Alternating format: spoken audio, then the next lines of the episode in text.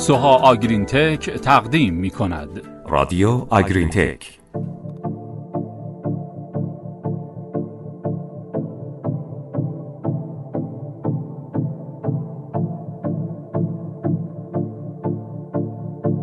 به نام خدا. سلام حضور شما همراهان رادیو آگرین تک. حالتون چطوره؟ با گروه علمی کشاورزی محسنیان و پادکست سی و دوم همراه باشید. سلام، وقتتون بخیر.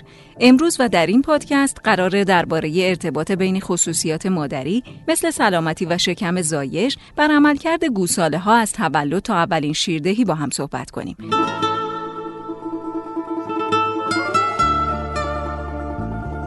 اخیراً زمینه مطالعاتی با عنوان رشد و توسعه منشأ گرفته از سلامتی و بیماری ایجاد شده که در اون بررسی میشه چطور عوامل محیطی و عوامل مادری مثل تنش‌ها، تغذیه و متابولیسم میتونه رشد و برنامه‌ریزی جنین رو در رحم تغییر بده. این میتونه تأثیر بلند یا کوتاه مدت بر سلامت و عملکرد فرزندان داشته باشه.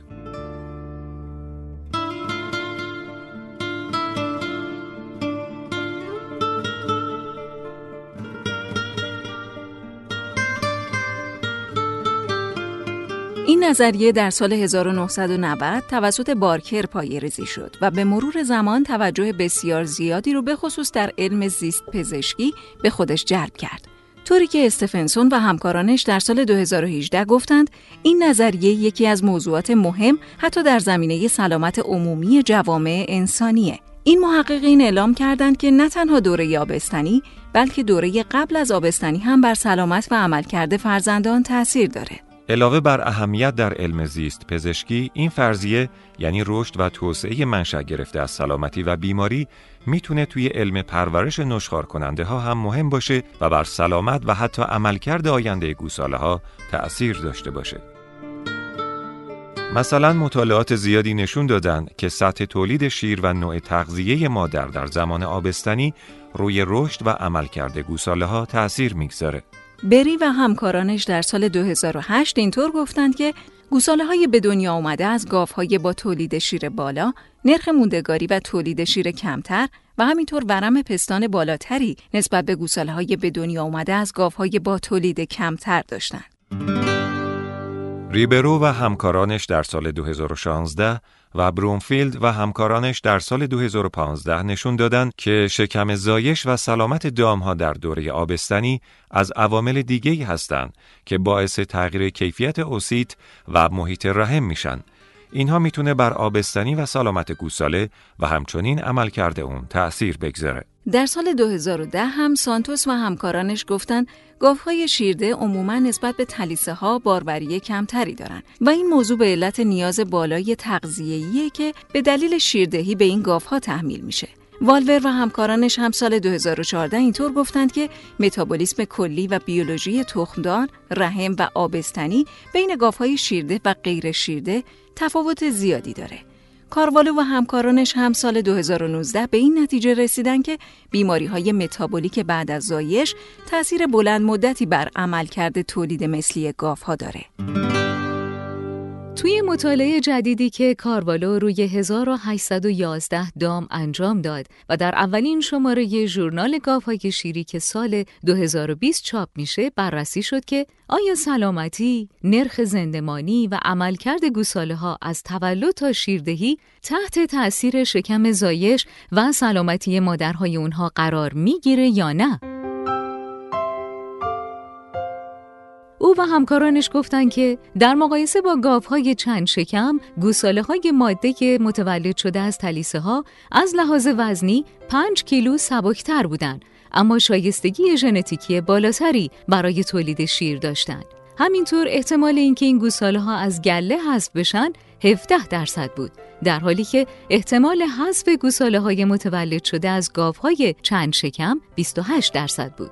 احتمال از دست دادن آبستنی زمانی که گوساله ها به سن آبستنی رسیدند در آنها نه درصد بود و در سن هفتصد و سه روزگی هم زایش کردند. ولی این آمار برای گوساله های متولد شده از گاوهای چند شکم به ترتیب چهارده درصد و هفتصد و یازده روز بود.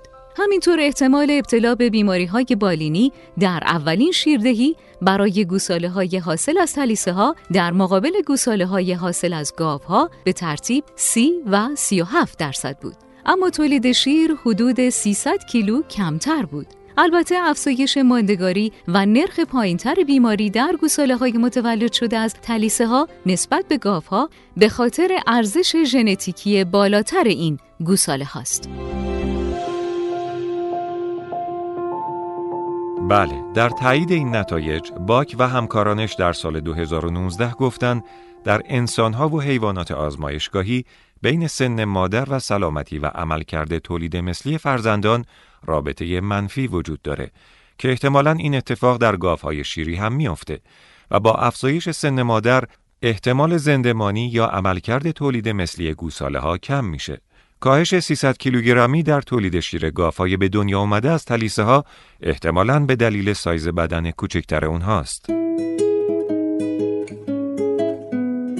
علاوه بر این، گوساله‌هایی که از گاوهای چند شکمی به دنیا اومدن که در دوره آبستنی حداقل به یک بیماری مبتلا شده بودند، سی و دو درصد احتمال حذف از گله داشتند، در حالی که گوساله‌هایی که از گاوهای بدون بیماری به دنیا اومدن، بیست و پنج درصد احتمال حذف داشتند.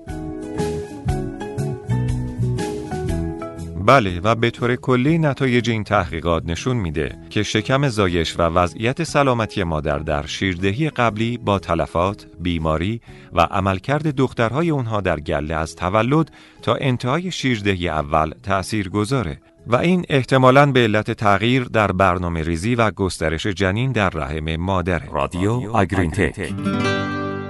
و اما بریم به سراغ نکات کلیدی پادکست این هفتمون. بیماری و شکم زایش مادر بر عملکرد گوساله‌ها از تولد تا انتهای اولین دوره شیردهی تأثیر گذاره. گوساله‌های به دنیا آمده از تلیسه‌ها نسبت به گوساله‌های به دنیا آمده از گاوهای چند شکم، وزن تولد کمتر، نرخ حذف و طول دوره آبستنی کمتر، شایستگی ژنتیکی بیشتر و تولید شیر کمتری داشتند.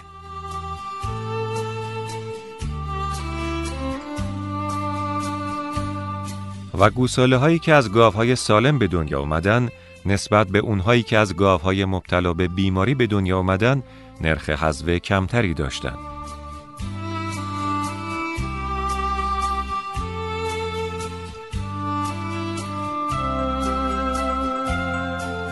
در پادکست این هفتمون درباره ارتباط بین خصوصیات مادری مثل سلامتی و شکم زایش بر عملکرد گوساله‌ها از تولد تا اولین شیردهی با هم صحبت کردیم. ممنون از همراهیتون با این برنامه.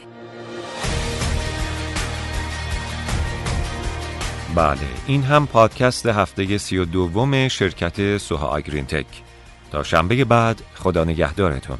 با آرزوهای خوب، خدا نگهدار.